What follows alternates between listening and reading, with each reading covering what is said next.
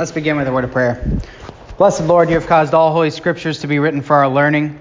Grant that we may so hear them, read, mark, learn, and inwardly digest them, that by the patience and comfort of your holy word we may embrace and ever hold fast the blessed hope of everlasting life through Jesus Christ, your Son, our Lord, who lives and reigns with you in the Holy Spirit, one God now and forever. Amen. Amen. That prayer, I've probably said this before, that prayer comes from the Book of Common Prayer, written by Thomas Cranmer uh, back in the 17th century. And it's kind of the book that we get a lot of our English liturgy from. Uh, a lot of prayers and, and things come from the Book of Common Prayer, which the Anglican or Episcopal Church still uses uh, to this day. Um, we use a lot of stuff from it, but not the book specifically. But they took, they changed this prayer in uh, parts of the, in, in mod, more modern books. So I read it the old way. I said, read, mark, learn, and inwardly digest them. Uh, that's the talking about the Holy Scriptures, which we're talking about tonight. The modern translation is read, mark, learn, and take them to heart, which I don't think is as good because it's not as good of an image.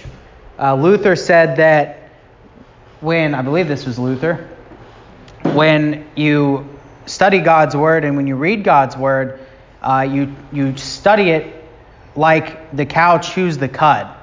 So if you know ruminant animals, uh, you know that they'll, so the sheep do this, so I, I get to watch this now, which is kind of fun, that they'll, they'll eat grass, you know, they'll go around most of the day kind of eating grass, but then other parts of the day, they'll just be sitting there just chewing, and that's because the uh, way that the stomach works, they they have multiple stomachs, and it goes through multiple stomachs, and it comes up, and they chew what's called the cud to process all that grass. We're not very good at eating grass because we only have one stomach, right? But uh, the analogy is that when we study God's word, we want to chew on it, right? We want to take some in and, and think about it and chew on it and let it be there constantly in our minds and hearts.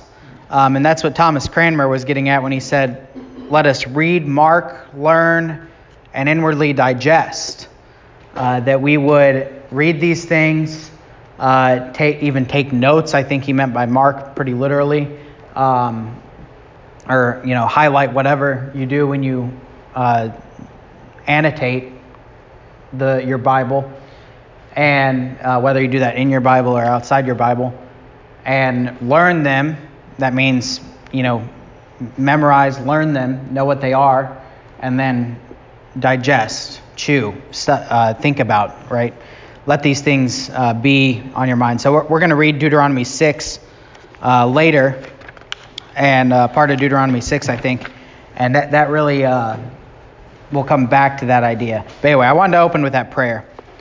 So, um, we left off, if you have your Lutheranism 101 book, if you don't, that's fine, on page 126. And the last thing we talked about is translation issues. And I made the argument that when it comes to taking the manuscripts of the Greek New Testament and then to some degree the Old Testament as well, the Old Testament is kind of a different beast, although we can talk about that if you want. Uh, the Greek New Testament is one of the most reliable documents in all of human history. We have copies upon copies upon copies uh, for that time period, more than any other book we, we ever have uh, from, that, from that time period, from ancient history. And so it's a very reliable document. However, with that many copies, you do get some variations in the manuscripts, which 99% of them don't matter. Um, a lot of them are what we even call untranslatable differences, which mean that there's a difference in spelling of a word or there's a difference in word order in a sentence, but when you translate it into English, for instance, it translates the exact same. It doesn't change the meaning whatsoever. So some, some of the differences uh, really just don't matter. The other variants that, that matter, I said there's really only three that make a huge, that make a, maybe not a huge difference, but somewhat of a difference in the way that you would read your English Bibles. Uh, that was uh, Mark 16, the long ending of the quote unquote long ending of Mark. Uh, John, uh, I think it's 754, if I'm not mistaken, uh, through somewhere in 8. Uh, I'd have 753 to 811. 753 to 811. Thank you. 753 to 811. Um, which is the woman caught in adultery. And then uh, 1 John uh, 5, 7, and 8. Oh. Um, and my argument is that Mark 16 and John 8, uh, the long ending of Mark, which includes the stuff about handling snakes and about uh, baptism uh, and salvation, and the woman caught in adultery in John chapter 8, these are totally legit. Um, I, I think the, the majority of manuscripts uh, throughout Christian history that have been accepted have always included these. And it's only because of some new academics who think they're really hot stuff that you might have brackets. Uh, ironically, I put a bracket on these. Um, that you might have brackets in your Bible that say, this might not be in the earliest manuscripts, blah, blah, blah. Well, don't worry about that. Um, academics are not as smart as they think they are. And these have been in Bibles forever, so I think this is totally legit. 1 John 5, 7 to 8. Uh, most modern, unless you have the KJV or NKJV, which NKJV is actually my favorite translation, but unless you have one of those, then I think you have a good 1 John 5, 7, and 8. The KJV adds in this weird phrase um, for whatever reason historically that we don't need to go into, uh, where it includes the phrase the Father, the Word, and the Spirit in 1 John 5, 7, and 8, uh, which is not in the original Greek. So the KJV is a little off, um, and the NKJV for that matter, is a little off on 1 John 5, 7, 8. But if you have any other translation, then, then it's that part's not in there, and then you don't even have to worry about it. So those are the variants that really matter. Uh, I just wanted to um, kind of do a little review there of where we left off. But other than that, you know, only th- if you think about this, think how big this book is, right? There's only, you know, I don't know exactly how many verses Mark 16 is, and then this is, you know, about 12 or 13 verses, and then two verses you know, we're talking a matter of less than 30 verses here, probably, that are in any kind of dispute about what is the Bible. That's pretty good when you consider that the book is this big, right? There's a lot more verses than 30. So, um, that, that, that's, I think that puts us on very solid footing to say what the Bible is and what it isn't. Um, all right, so uh, the other things we talked about last time is uh, things like that the Bible is self attesting. So the Bible shows itself to be true, uh, and Scripture reveals Scripture to, to be true. We don't have to depend on science or history or any, any other field of study to show us that the Bible is true. The Holy Spirit works in us, and uh, the, the living Word of God, because it is living, is able to attest for itself, which is circular reasoning, but um, when we get to, I, I said this last time, when we get to apologetics, which I'll do at some point, I think that anyone who makes any kind of argument is eventually going to end up in circular reasoning, uh, which is why, well, well, we'll talk about that later. It's uh, too too much to get into now. But the Bible uh, is self-attesting, and we looked at a bunch of different verses that show that. Um, we talked about how it's the rule and norm for all of faith and life. We talked about uh, 66 different books, Hebrew, Aramaic, Greek. We did all that stuff. Um, so you can go back and listen or watch if you need to catch up on any of that. Um, and then the main, one of the main things we finished as well is the idea of inspiration, which we said because the Holy Spirit is the author of Scripture, even though there's, you know, 40 some, excuse me, 40 some human authors, the Holy Spirit is the author of Scripture, and that is going to guide everything else that we're going to say about the Bible. Uh, because it is inspired, it can be self attesting. Because it is inspired, it is inerrant. That means without error. Uh, because it is inspired, um, we have a very faithful witness uh, to what it says. Um, because it is inspired, it is it fits it all fits together, right? So we talked about last time, uh, like Jesus on the road to Emmaus, that he takes all of the stuff in the Old Testament and says, "Yeah, this is about me." Right? Uh, you search this John 5:39. You search the scriptures because you think in them you have eternal life, but it is they that testify to me. There is a oneness to Scripture because it is all about Jesus, the Son of God, being sent by his Father to, to save and to seek the lost, seek and save the lost. And inspiration gives it that clear one message that all fits together. Um, because it is inspired, it is sufficient for what we need for life and salvation. So inspiration is going to guide a lot of things.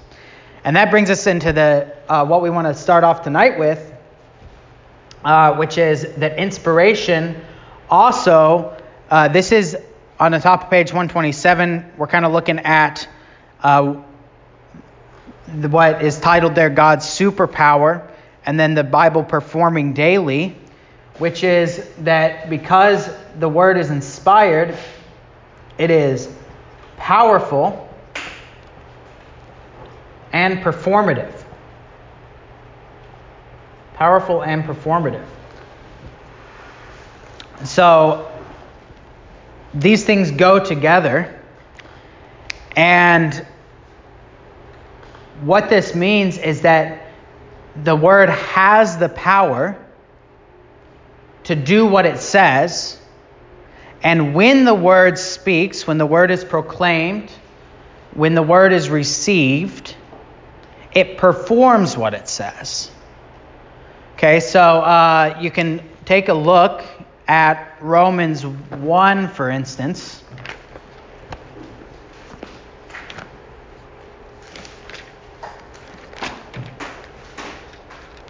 Romans 1 16. Does someone want to read that? For I am not ashamed of the gospel, because it is the power of God that brings salvation to everyone who believes, first to the Jew, then to the Gentile. Yeah, so the gospel, which is the message of the scriptures, this is what the scriptures proclaim, it is the gospel. If uh, you read the book of Acts, I would like to study the book of Acts sometime with you. Uh, if you read the book of Acts, the main character in the book of Acts is the gospel itself, the word of God being proclaimed uh, to the nations. And so the gospel, you can't separate the gospel and the word, right? Uh, this this also goes back to what I said about um, we're doing the means of grace right now, which is the section in Lutheranism 101 that we're doing, and I kind of gave this analogy that what we've studied so far is the uh, main parts of a car, just kind of getting the the structure of of a car with part one where we talked about like who is God, what is sin, who is Jesus. And then we looked at uh, kind of the inner workings of the car, stuff like what a, what a flywheel does. I still don't know what a flywheel does. I just keep using that as the analogy. Um, but we looked at stuff like what is marriage? What is uh, the place of women in the church? What is um, what, it, what is faith? What is conversion? Some more detailed things. Well, now we're going back to the main part in some sense but we're really diving deep into what I called the engine of Lutheranism, right? The engine of Lutheranism, which we can talk about as these means of grace. And uh, when we're talking about the means of grace, what are we really talking about? We're talking about the gospel. Um, this is how the gospel is delivered to God's people, which is the main message of the Bible. And so uh, the, you can't separate the gospel and the word they go together as one. Um, we'll talk about law and gospel later, which is kind of a, a more narrow use of the term gospel than we have here.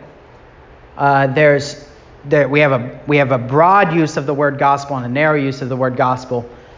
We're just talking about the broad use now, which is the message of salvation, the message of the word proclaimed, uh, which includes both the narrow and the uh, the narrow use of both law and gospel. So you can hold that thought for uh, next the next chapter. But okay, sorry, I got distracted on Romans 1 uh, 16. But the gospel, the word proclaimed, is the power of God to save. This is the way that God is going to save his people by proclamation of the word, by the message of the gospel. His, his word is powerful to do what it says. Or you can go back, if you don't want to talk about salvation, uh, redemption, you can go back to creation, right? Genesis 1, and God said, He spoke the word, let there be, and there was. Let there be light, let there be waters, let there be creeping, crawling things, right? And God said, that's what, it, that's what the Bible says creeping, crawling things. Uh, things that creep on the earth. Um, his word spoken is powerful, right? Or you can go, uh, we also talked about how these things, again, are not inseparable. Uh, Jesus and the word are not inseparable. John 1. And the word was with God, and the word was God, and the word became flesh and tabernacled among us. That's Jesus. Jesus is powerful to accomplish. Jesus speaks the word, and the people are healed. Jesus speaks the word, and the dead are raised. So the word is powerful. Um, and this is why God, I think, um, I mean, this all goes together inspiration, sufficiency, power. One thing to think about is that God gives a word, right? This is how humans were created to communicate. God created people with language, right? How do you think? You think in language, right? Does anyone think in images? Does anyone think in uh, feelings, right? I mean, go ahead, Steve. I, I would say you, uh, you wouldn't be able to dream either without language. I had a friend that was learning Spanish, and he was working with an orphanage in South America. Mm-hmm. And he says, all of a sudden, I realized I was dreaming in another language. Right. That's a sign of fluency. When you become fluent in a language, you can dream in that language. And uh, yeah, this is so once language is learned, and language is natural to learn. I mean, you're not you don't teaching uh, children language. All you do is speak it, right? they just hear it and absorb it, and then and then they they understand it.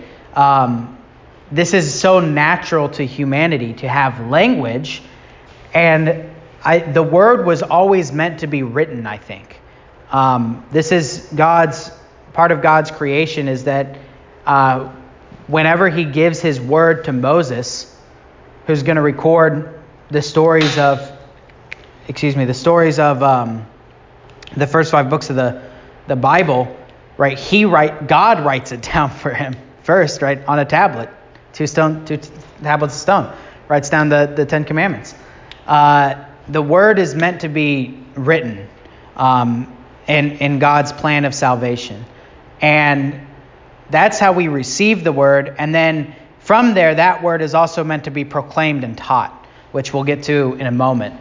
But that's something to think about. Is that I actually I've come over the last two years of my ministry. I used to talk more, uh, at least in, in, my own mind, more conceptually about the Word of God as this kind of that's that sounds to me more ambiguous in a sense, are more uh, conceptual, less tangible. But I've kind of just like to come to talk about the Bible more. And maybe it's because I'm in the South and I'm in the Bible Belt, and it's like, you know, Bible believing Christians, you know, like, yeah, that's great. Um, I love it. But I, the more I think about it, the more I'm just uh, less about thinking about the word as kind of a uh, conceptual thing as like in kind of theological terms and just thinking about the book, right? The actual book, the tangible book. Because the book is what we actually read, right? The book is what I preach from. I don't I don't preach uh, from kind of my own theological ideas or the theological idea of the word. I preach the Bible. So um, When you talk about the Yeah, go- go I ahead. see this big cloud. you know, Jesus up there or God up there. right, yeah. So the Bible to me, you know, I can put my hand up. Right, The yeah. word is like. And and how amazing is it that God, who is hard to understand, incomprehensible, right? Uh, he is the creator, we are the creation. We can't comprehend comprehend him. That he gave direct discourse with us, right? That he would talk to us by giving us a book.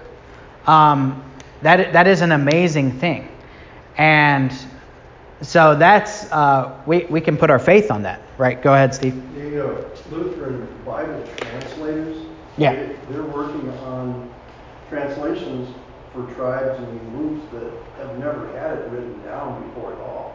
Mm-hmm. So they have to listen to what they say, transfer it into the, the Bible in their words. Yeah, and some Bible translators have to uh, make make up a written language Right. for the language because it's not a written language; it's only a spoken language, which is uh, very interesting.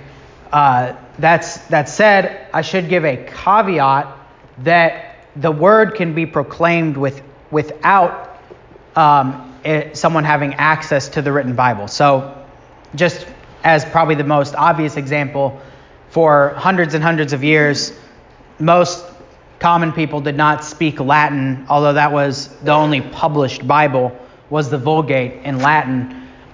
It's not like people weren't saved, like they didn't have faith then. They were able to have faith because the word was still preached and taught. Um, and so, anyway, go yeah, go ahead, Steve. Well, children, uh, as a rule, can't read the Bible. Right, yeah, sure. That's a good point, too. Yeah, yeah, children can believe. So faith can be there without so so here's the distinction. Faith can be there without a bound Bible. Faith cannot be there without the proclaimed word. Right? So the word does have to be received and believed. Um, the message of the gospel does have to be proclaimed. Right? So uh, actually, and we'll just go ahead and flip there now. Romans 10 17. Someone wants to read that. Someone read that. I'm going to run and get my coffee I left in my office.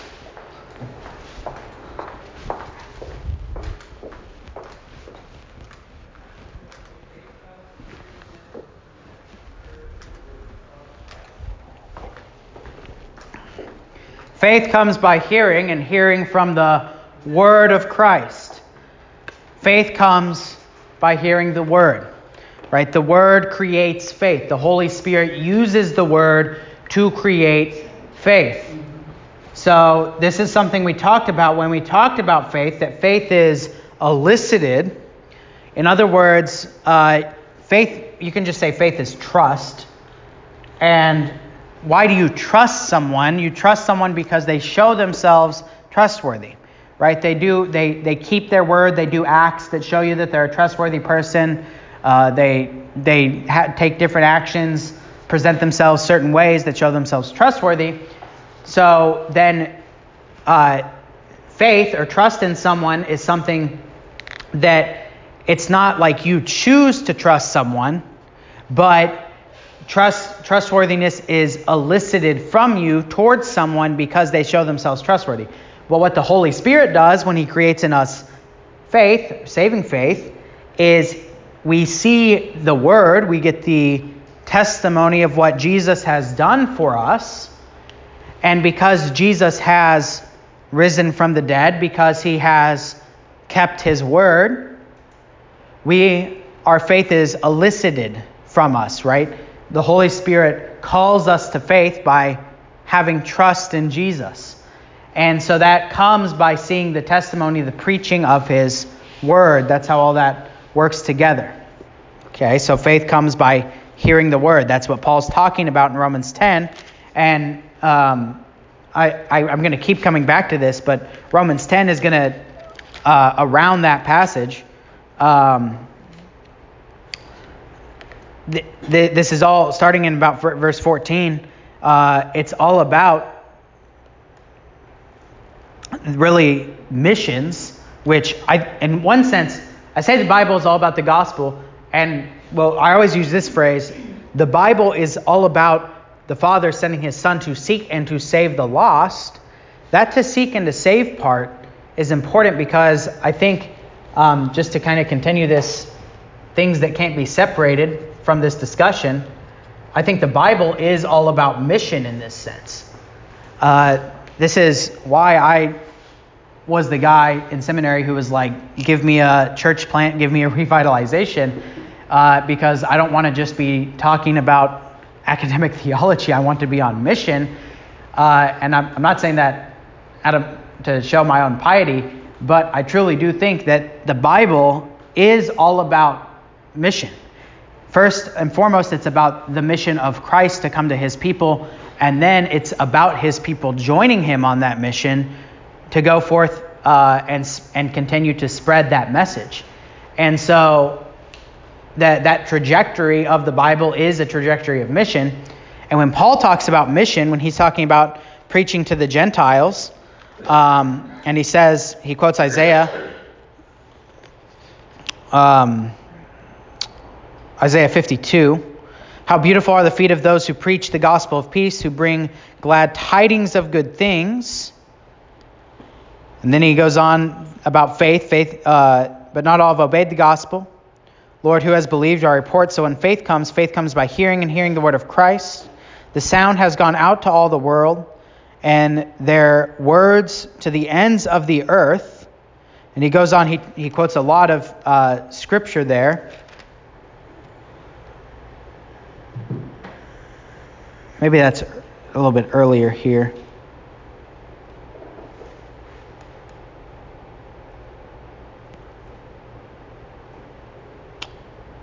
Oh, yeah. So starting at verse 14, sorry, I skipped ahead.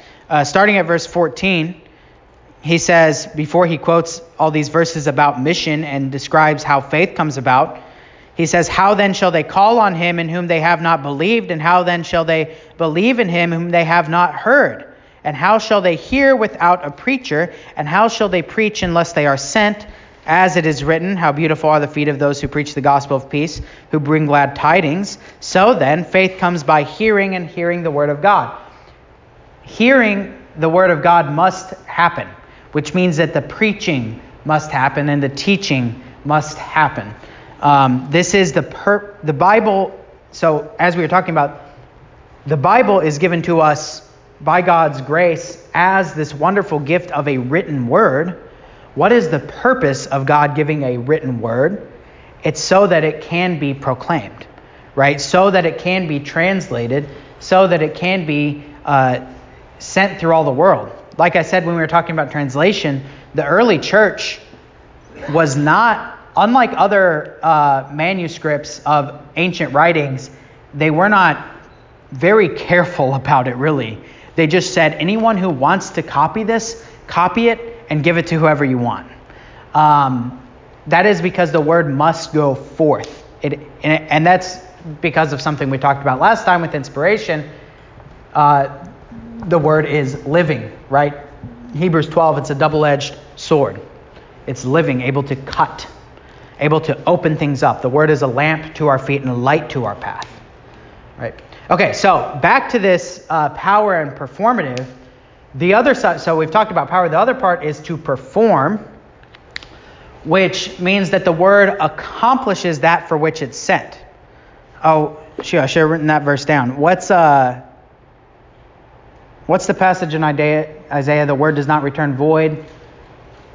Like the uh, Lord sends forth the rains, and they accomplish the purpose for which they are sent. So the word goes out.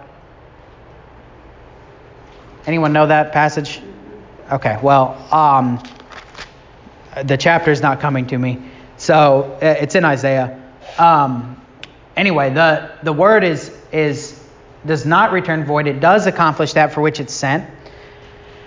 Uh, God's word does what it promises. It is living and active. And Isaiah 55:11. Thank you.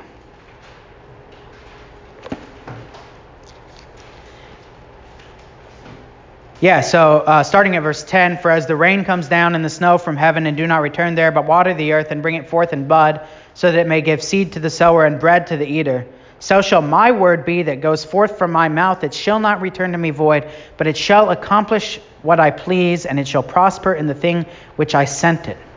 Okay, so to explain this, let me give you um, a modern analogy where we do have the concept of performative speech to some degree still in our language in a couple of traditions that we have. So, uh, two, two ways. One, when the, let's say, minister of a wedding, uh, whatever the, the legal person who's certified to, to do this is, uh, normally a pastor in the Christian church, but but you know, could be whoever. Whenever the minister of a wedding says, I now pronounce you husband and wife, that's a performative word, right? That is the moment, because the word is proclaimed, that is the moment where the, the people are married, right? So obviously there's paperwork to be signed and so forth and whatnot and filed, but all of that paperwork points back to that this guy did this thing. He pronounced them husband and wife. Or when a judge pronounces a sentence, right? Of course, there's like paperwork and other things that happen, but when the sentence is pronounced by the judge and the gavel hits the thing, that's that's the performative word, right? Well, God's word works the same way. It does that which it says. And so this is especially important for all of the means of grace, really, that the way we receive God's grace is through the performative word. So we've already talked about what does the Bible uh, do? What does the Holy Spirit primarily use the Bible for? To create faith. The word of Jesus is spoken and faith is created. It does that which it says. Uh, the same is true for baptism I baptize you in the name of the Father and of the Son and of the Holy Spirit. That is when the baptism happens. It is, as Luther says in the Small Catechism, he's very clear. It's not just the water, it is the water, but it's also the Word in and with the water, combined with the water. The baptism, so baptism, Matthew 28 is that word, baptized in the name of the Father, Son, and Holy Spirit. So baptism does this. The Lord's Supper, right? When does the bread and wine become the body and blood? When the pastor in the stead of Christ says, This is my body, this is my blood, take, eat, take, drink. And that's from the words of institution, which are found in Matthew, Mark, Luke, and 1 Corinthians. The words which Jesus spoke, those words when he says, Do this in remembrance of me, and then we do it in remember of him, in remembrance of him speaking those words, those words perform. They turn the bread and the wine into body and blood. Uh, and the bread and wine are still there, of course. This happens in absolution. The word in John 20 Jesus breathes on his disciples and says to them, If you forgive the sins of anyone, they are forgiven. If you do not forgive them, they are not forgiven. And then when a pastor, in the stead of Christ, uh, I don't know why I wrote that all the way over there. When the pastor, in the stead of Christ, says, I forgive you your sins in the name of the Father and Son and Holy Spirit, that sin is forgiven as before your, your Father in heaven. Right? And so this is, as I said, this is the engine of Lutheran theology, right? Because Bible believing, Scripture alone. Everything comes from the Word. This is some stuff that uh, other denominations uh, don't take seriously because they're like, well, how could um, how could how could water really do something? How is it not just a symbol? That's just bread and wine. That's just some kind of symbol, right? pastor doesn't have that authority. Well, the powerful and performative word gives that authority, right? We're just doing what the Bible says. And the Bible, we're, we're not, I'm not, I don't have uh, the power. The water doesn't have the power. The bread doesn't have the power. What has the power? What actually makes these things happen? It's the Word, the Bible, right? The words from the Bible applied. All right, so that's uh, power and performative. I got a clock back there. Perfect. All right. Um, then he goes on into this uh, little conversation paragraph here at the bottom of 127, at the top of 128, about um, good works, which I don't really. whoever wrote this chapter, I think it's a pretty good chapter. This paragraph's kind of random because it doesn't actually talk about the Bible that much. But um, I think the point that he's trying to make is that the Word creates faith, and then we respond to that Word, right? So, uh, good works, I mean, a common mistake in theology, especially by the Roman Catholics, but by others as well, is that uh, good works are the thing that saves us, right? That you have to do good works to be saved. And obviously, Luther, you know, in the Reformation said, no, Scripture alone, righteousness comes by faith alone, uh, by through grace. So when we're talking about the means of grace and we're talking about faith and we're talking about the Bible, the pattern is that the Word is proclaimed to us. The Holy Spirit uses that to create in us faith. That faith trusts in the Word, and that faith then responds to the Word to lead us to live a life of good works. Right? Uh, so, and this is the faith and the Word are given to us by the grace of God alone. Right? This is the mean the means of grace is the word. The Holy Spirit uses the word to create faith. Faith faith leads to good works. Um, and of course, you can't separate these. These are this is the point of James is that faith without works is dead. For faith to be living, for faith to be active, it, it obviously is going to include this. I'm, Ephesians 2 says this as well. Ephesians 2 8 through 10, right? You're saved by grace through faith, not of your own doing, right? It's not the works that are the initial cause of things, the works are a result. You're saved by faith, not by your own doing, so that you may perform the good works which God has prepared for you beforehand. So the good works are a result. Um, so that's uh, that's pretty basic, like Lutheranism. It's Lutheranism 101. Um, so, but but he kind of includes that paragraph here. But just so uh, we're following along with the book, going to include that as well. Okay, so then uh, he gets into a couple kind of random topics about the Bible here, and we'll just uh, plug away through these. How do we treat the Bible? And his point here is basically to say we treat the Bible with reverence. With reverence. And I think this, he doesn't, he's not exactly clear, I think, on what he means by this, but um, we, we revere the Bible, we treat it with reverence, care, and respect. And I don't know if he's talking about what, I think he's talking about all of these, but what we do when we hear the Bible, what we do with our physical Bibles um, what we do in, uh, when we study the Bible. All these different things uh, could be talked about, but I think I'll give a couple examples of things you could talk about. Um, we'll start with what we do in church during the divine service. When the Bible is read, uh, we so when we read the Old Testament psalm and epistle, we we sit there and we carefully listen. That's the idea. Maybe you follow along in the bulletin, maybe you don't. That's fine. Um, I would say there's actually an advantage to simply hearing without having to read at the same time um, and try and kind of just hear and, and comprehend. Uh, I, you can do either.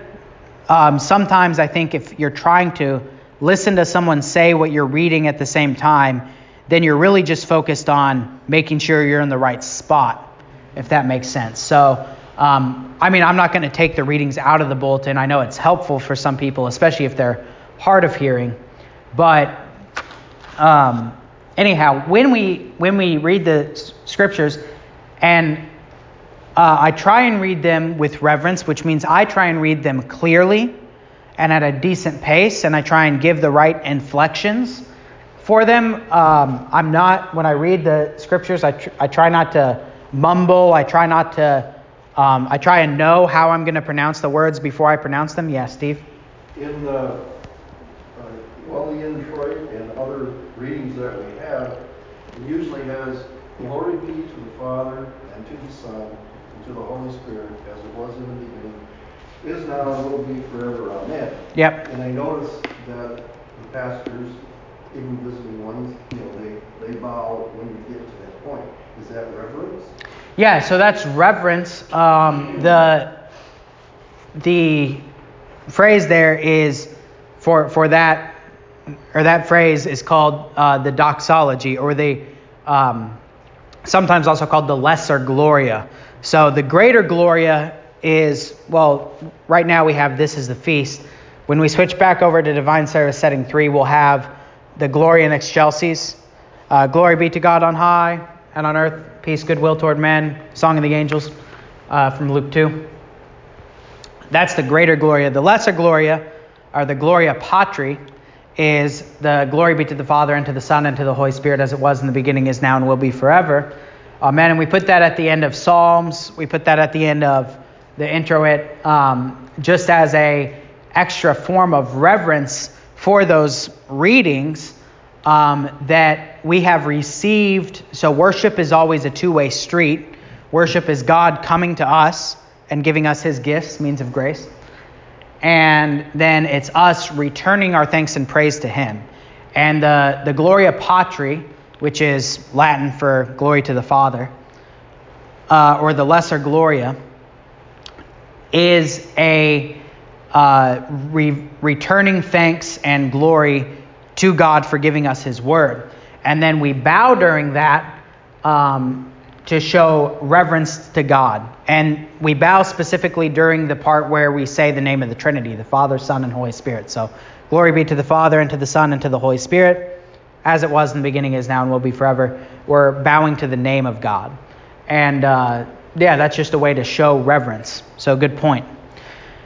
Um, but uh, then, so, so we, we sit there and we, we show reverent attention to the words. And then at the gospel reading, um, because the, the message of the whole Bible is all about Jesus, and the Gospels is kind of, we, I've talked about this before, I think, um, at some point, maybe, I don't remember when that was, um, but the Gospel reading is the central reading for each Sunday, and the Gospels are kind of the center of the Bible in this sense, in that they do show us the person of the person and work of Jesus which is what the Old Testament is leading up to, and then the New Testament is looking back to. So the Gospels, um, they're not more Bible than the other parts of the, the Bible, but they are kind of the center of the Bible. And so when we read the Gospel reading, what do we do? Stand. We stand up, right, to pay more attention to it.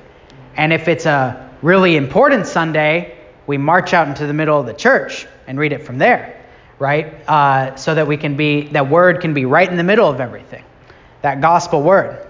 And so um, that's one way we show reverence to the Bible, is what we do when we read the Bible in church.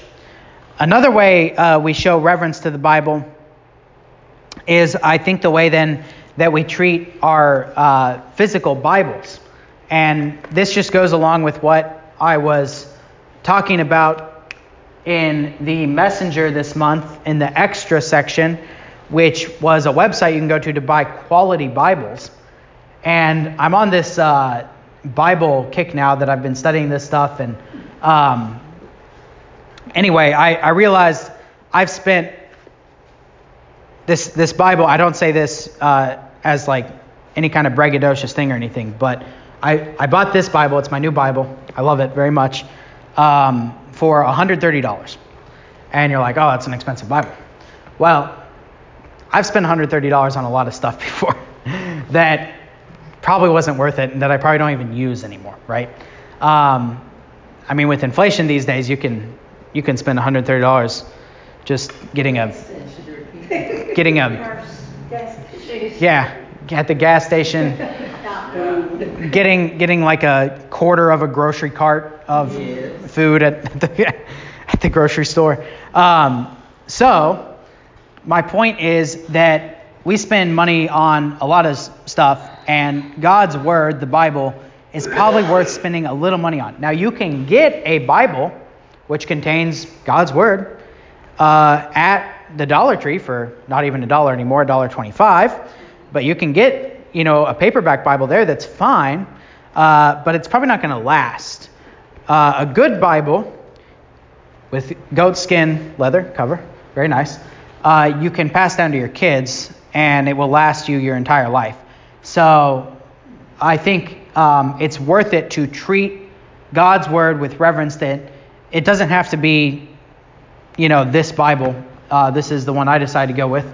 It's by Thomas Nelson, New King James Version. It's their premier collection uh, with the goatskin cover brown. They have a black one too. Um, there's another uh, NKJV Bible very similar to this one made by a different company. Yeah. Uh, I had a, a, great aunt that died when she was 99. And the pastor just took her Bible and wrote down some of the markings that she wrote in the margin. Mm-hmm. That was his sermon. I mean, you know, yeah. It, it was really easy for him to yeah. figure out where her heart was. Right. So my point is, it's okay to write the Bible. You don't cross it out and ruin it, but yeah. make notes. So I got this Bible specifically for reading, so I don't plan on writing in it, but I do have Bibles I write in. It's also good to have more than one Bible. Um, to you can have a writing Bible, you can have a reading Bible. For your reading Bible, uh, I would say get for sure get a single column. So the Bibles in front of you are probably double column, yeah? Yeah. What other book do you read that you're going to read a lot of, like kind of like a novel, that is double column small print? None, right? It, it does not, the mind does not work that way. So just get a single column Bible that you can read that's a larger print. It's going to be a little thicker, it's fine. Um, that you can read single column, it's a lot easier and you can go a lot faster. Uh, I, I promise you can. So I started, um, again, like, this is my personal experience. I'm not, I'm, I'm saying this as an example, not uh, as a any kind of braggadocious thing. But um, I started a new Bible reading plan yesterday, two days in, so I haven't failed yet, which is good. Uh, ten, 10 chapters a day. And uh, I'll just tell you this. It's um, called you can just Google this. Professor Grant Horner, I don't know, some Baptist, I don't know. Uh, Bible reading system.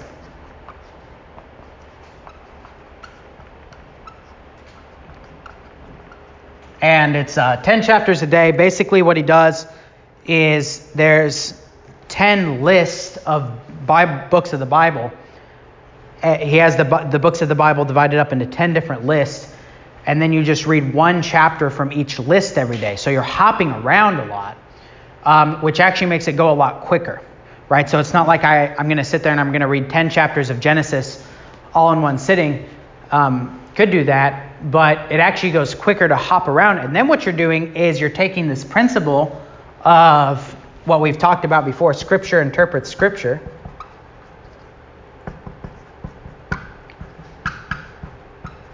and you're actually applying that in your Bible reading, that uh, you're, ta- you're, you're at, when you're in one reading, you're comparing 10 different, without really thinking about it, you're comparing and contrasting 10 different uh, chapters from all across the Bible.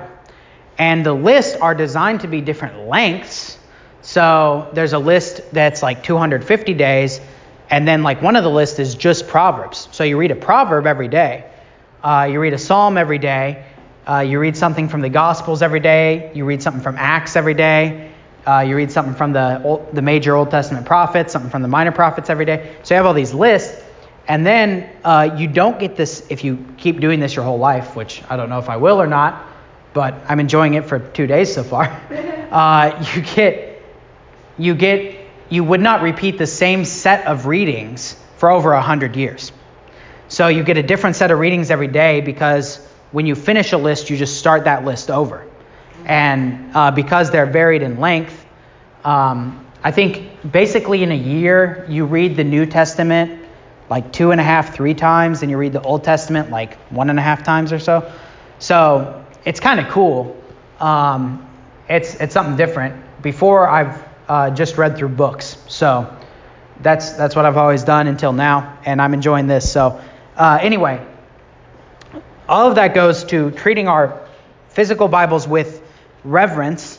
Um, and one of the things I would say when you're doing that, um, so having a good Bible that you like to read, and then having a plan to read it is is important, right? So reverence does not mean getting a really nice Bible and putting it on the coffee table and then you know saying that looks good. Look at those gold leaf pages, right? Uh, that's not that's not what we're talking about when we're talking about reverence. We're talking about um, treating it well and actually using it for what it's for, right? Which is to be read, studied, proclaimed, taught. In the Yeah. early seventies, I guess, I don't know how, when it first started, but when Noel and I got married, and the first time you bought insurance, Uh huh. okay, life insurance or something, they would come and they would give you the big Bible. That was the present that they Ah. which is one like what we have out there. Yeah.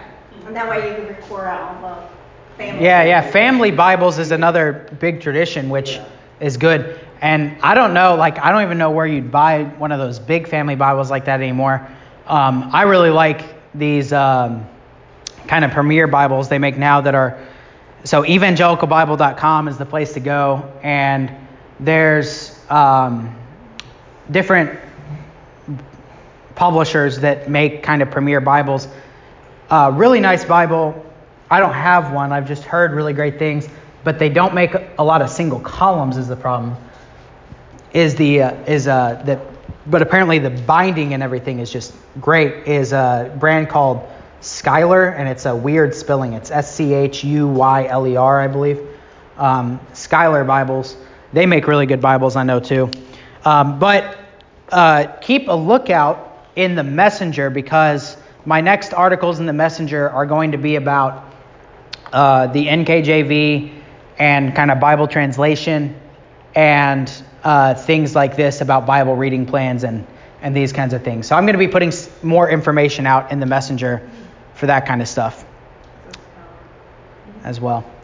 Um, so anyway, uh, something to consider, but uh, I, I'll, I'll give some different recommendations in the messenger. Eventually, I think if I do a good job convincing everyone in the messenger, um, I'd like I'd like to maybe look at getting some new Bibles for in here. Um, these NIVs are from I don't know when, but um, I, I think switching over to either the ESV or the NKJV would be good. Get us all on the same page, and um, you can get pew style Bibles that are not that expensive. So anyway, something to think about. All right. So then uh, this next section here, the Bible is personal but not private, and that kind of goes to what we were talking about with the coffee table, that you have your own personal Bible, right? Uh, and uh, the Bible, everyone has their own kind of relationship with God's Word, I guess you could say, not to make it too emotional or whatever. But this is the point I've been trying to drive home is that uh, the Bible must be proclaimed and taught. It must be preached and taught. And really, whenever the the New Testament, um, actually the, the Old Testament too, the Bible does not distinguish between the act of preaching and teaching. Um, the words are the same. I mean, there's a couple different words. There's probably like three or four. I think there's like, I can think of like four words off the top of my head in Greek that all mean preach proclaim, teach, but it's all kind of the same act. Um, there's not a huge difference. Like we have, we, we make a big distinction between church and Bible study. That doesn't exist in the Bible. And the per, but my point in saying that is that whatever you want to imagine that as, whether in there, in here, on the street, whatever, the Bible must go out, right? It must go forth. That's what we were talking about earlier. It's not meant to be this own kind of private thing, right? You study it privately, sure, but but then it has to go somewhere, right? It grows in your heart and it goes out of your mouth, right? Um, whoever believes uh, in their heart and confesses with their mouth, right? Um, Paul says so.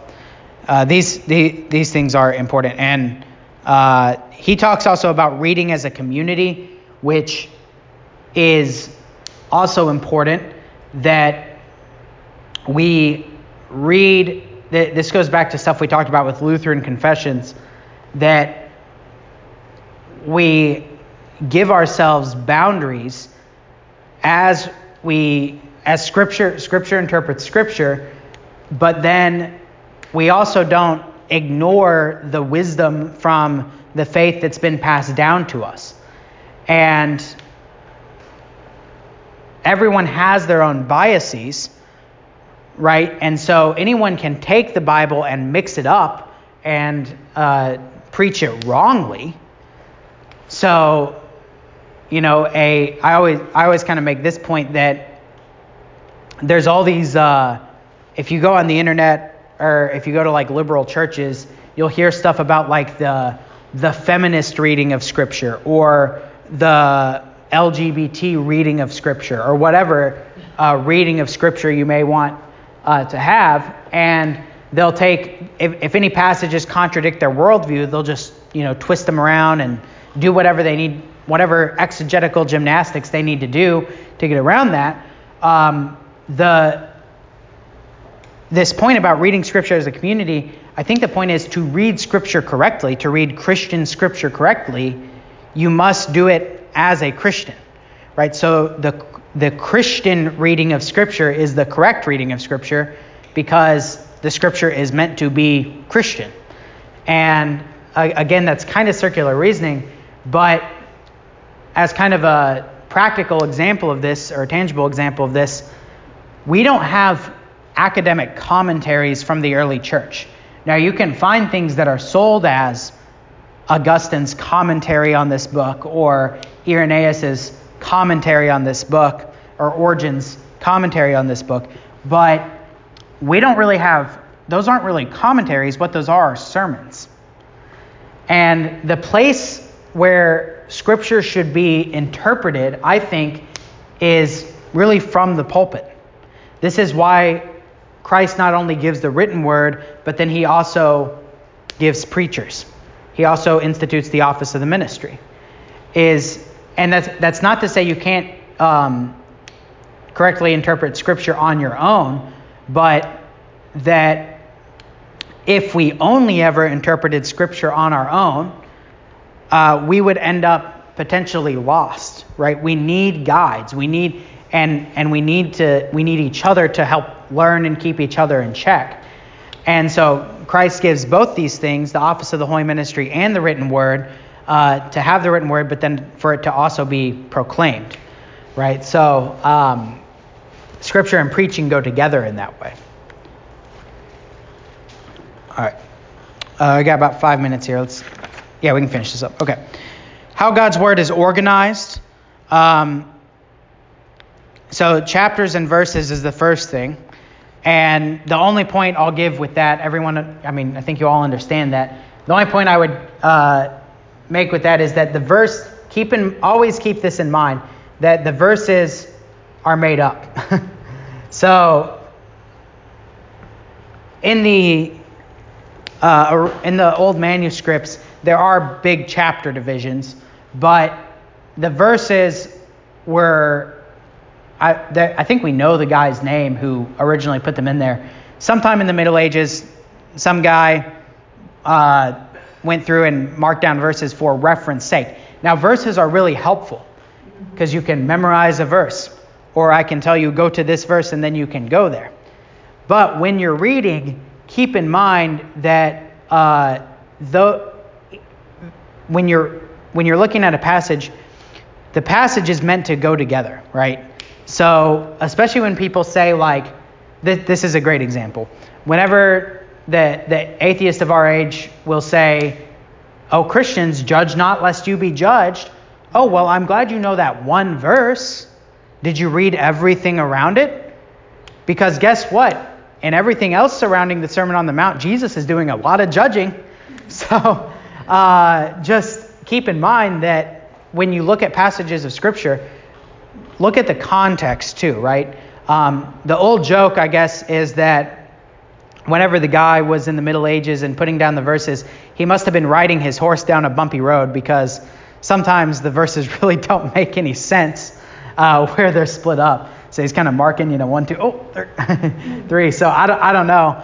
Um, one other thing about that too is that uh, one of the things you can look up whenever you're looking at Bibles to buy is uh, readers' Bibles. So this is not a reader's Bible, but um, readers' Bibles will tend to be single column they will also either not have verse numbers or they will only have verse numbers like off in the margin every like five verses, which is kind of nice because then it is more like a just like what you're used to reading, right? You're not always used to reading something with all these little markings everywhere. So um, I I tend to read more reference Bibles which have verse numbers and other markings um, I especially like cross references because Scripture interprets Scripture, and cross references are really helpful in certain things. But um, readers' Bibles are also really nice in that you can just read it without distraction. So, yeah, Steve. Now, is it the Hebrew or the Greek that was written, they didn't have any vowels in it at all? Hebrew. Hebrew, Hebrew does not have and, and vowels, so yeah. It had no numbers.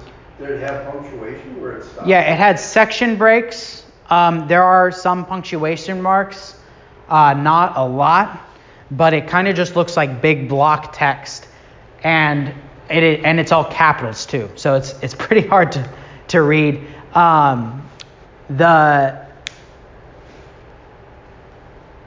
best example of where that becomes a problem is in the numbering of the Ten Commandments, because the there are different traditions in the church, mainly two different traditions in the church of how to number the Ten Commandments.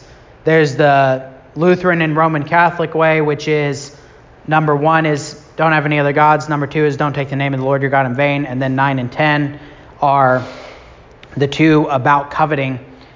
Then there's the Eastern Orthodox and Evangelical way, or Reformed way, which is one is no other gods, two is graven images, which we include under number one. Three is name, and then nine and ten are combined. There, our nine and ten are combined into ten for them. So, most publishing houses today of Bibles, of English Bibles, are Reformed or Evangelical. There are not really uh, any Lutheran publishing houses publishing their own Bibles. So, like CPH publishes ESV Bibles, but it's the Crossway text um, in them. So, anyway, the only other the, the only exception to that is that Northwestern Publishing, which is Wisconsin centered, publishes the EHV, which is their own translation. So, um, anyway, the point is that with the Ten Commandments, they will do the section breaks and the paragraph breaks according to their numbering. And then that confuses people because they're like, well, look, in the Bible, it's numbered this way. So why do you number it differently? And it becomes this point of doctrine. But really, in the Hebrew, it, it's just a big block text that looks like this.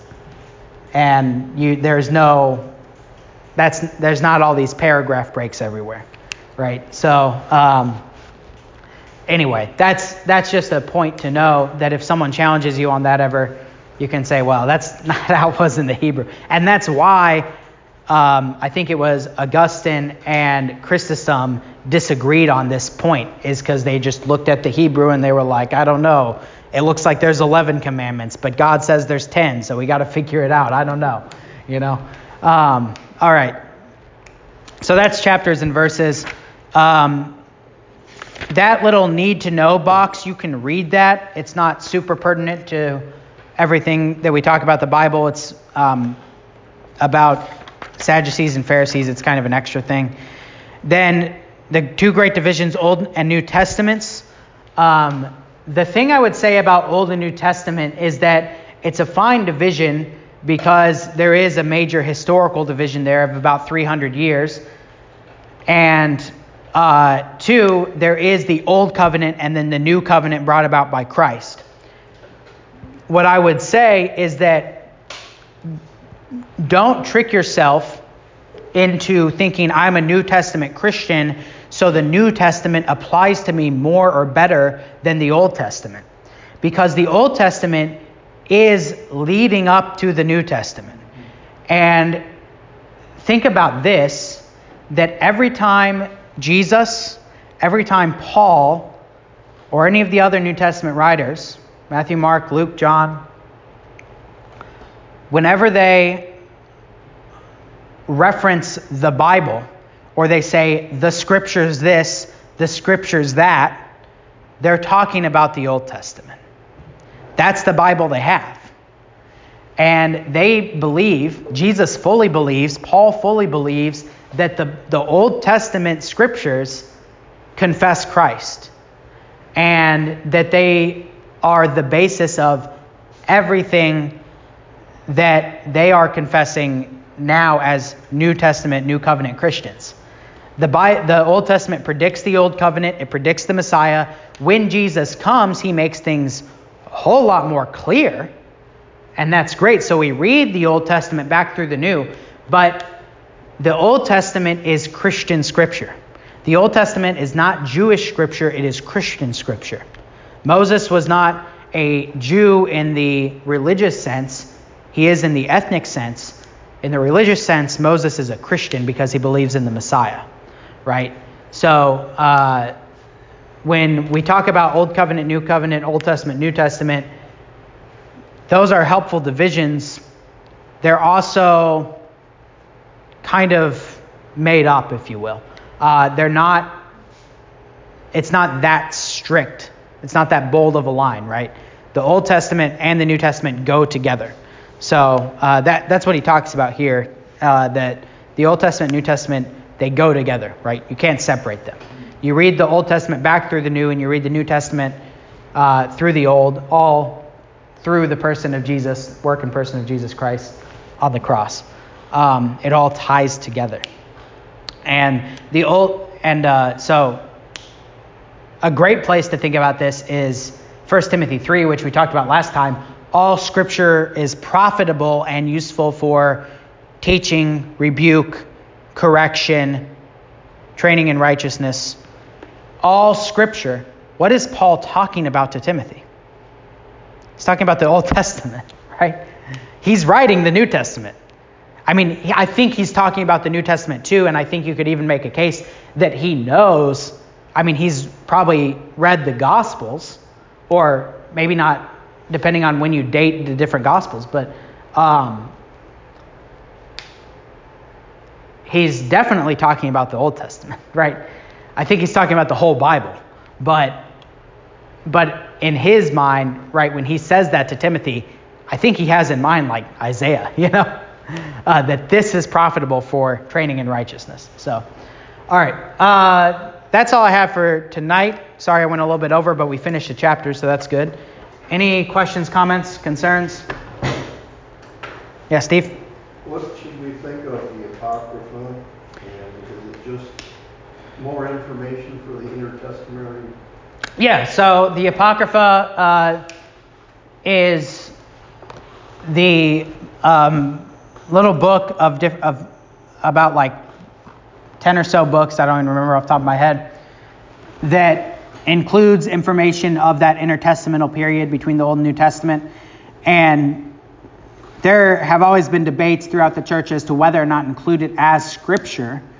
And the church has basically always come down that it's not um, canonical in that it's not inspired, right? So the way that they this is a matter of canon too, but um, we can talk about canon next time and the question of how something gets in the Bible versus doesn't.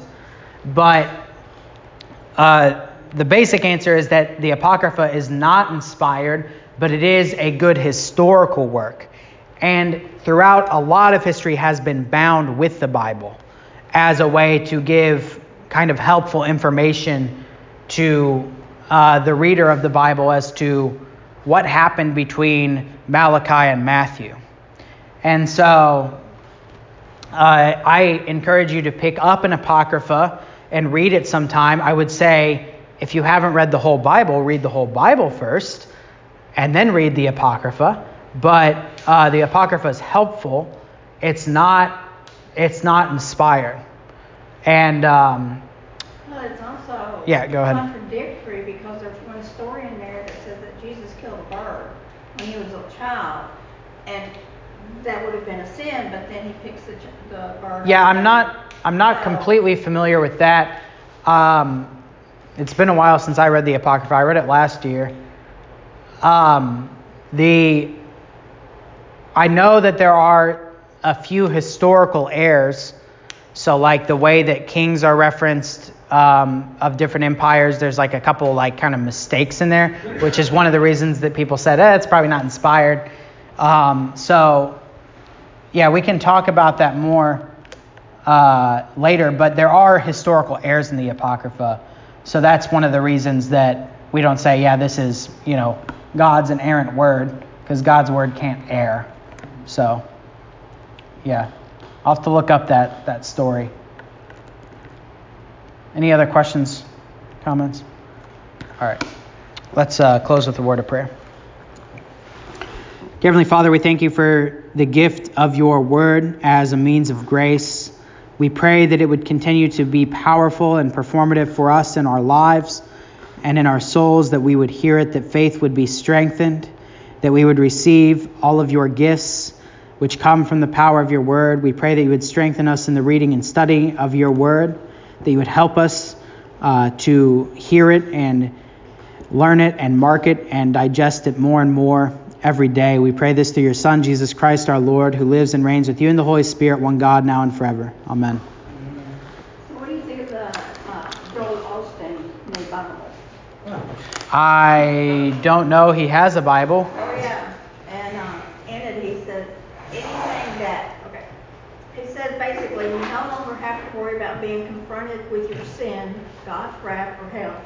You can Well. finally live victorious in the abundant life God has promised each one of you. So there's a scripture about your name Great. not written in Guess I'll just quit the church and go do whatever I want, you know? I mean, but no, I mean, this, this is one of the newest things that Yeah.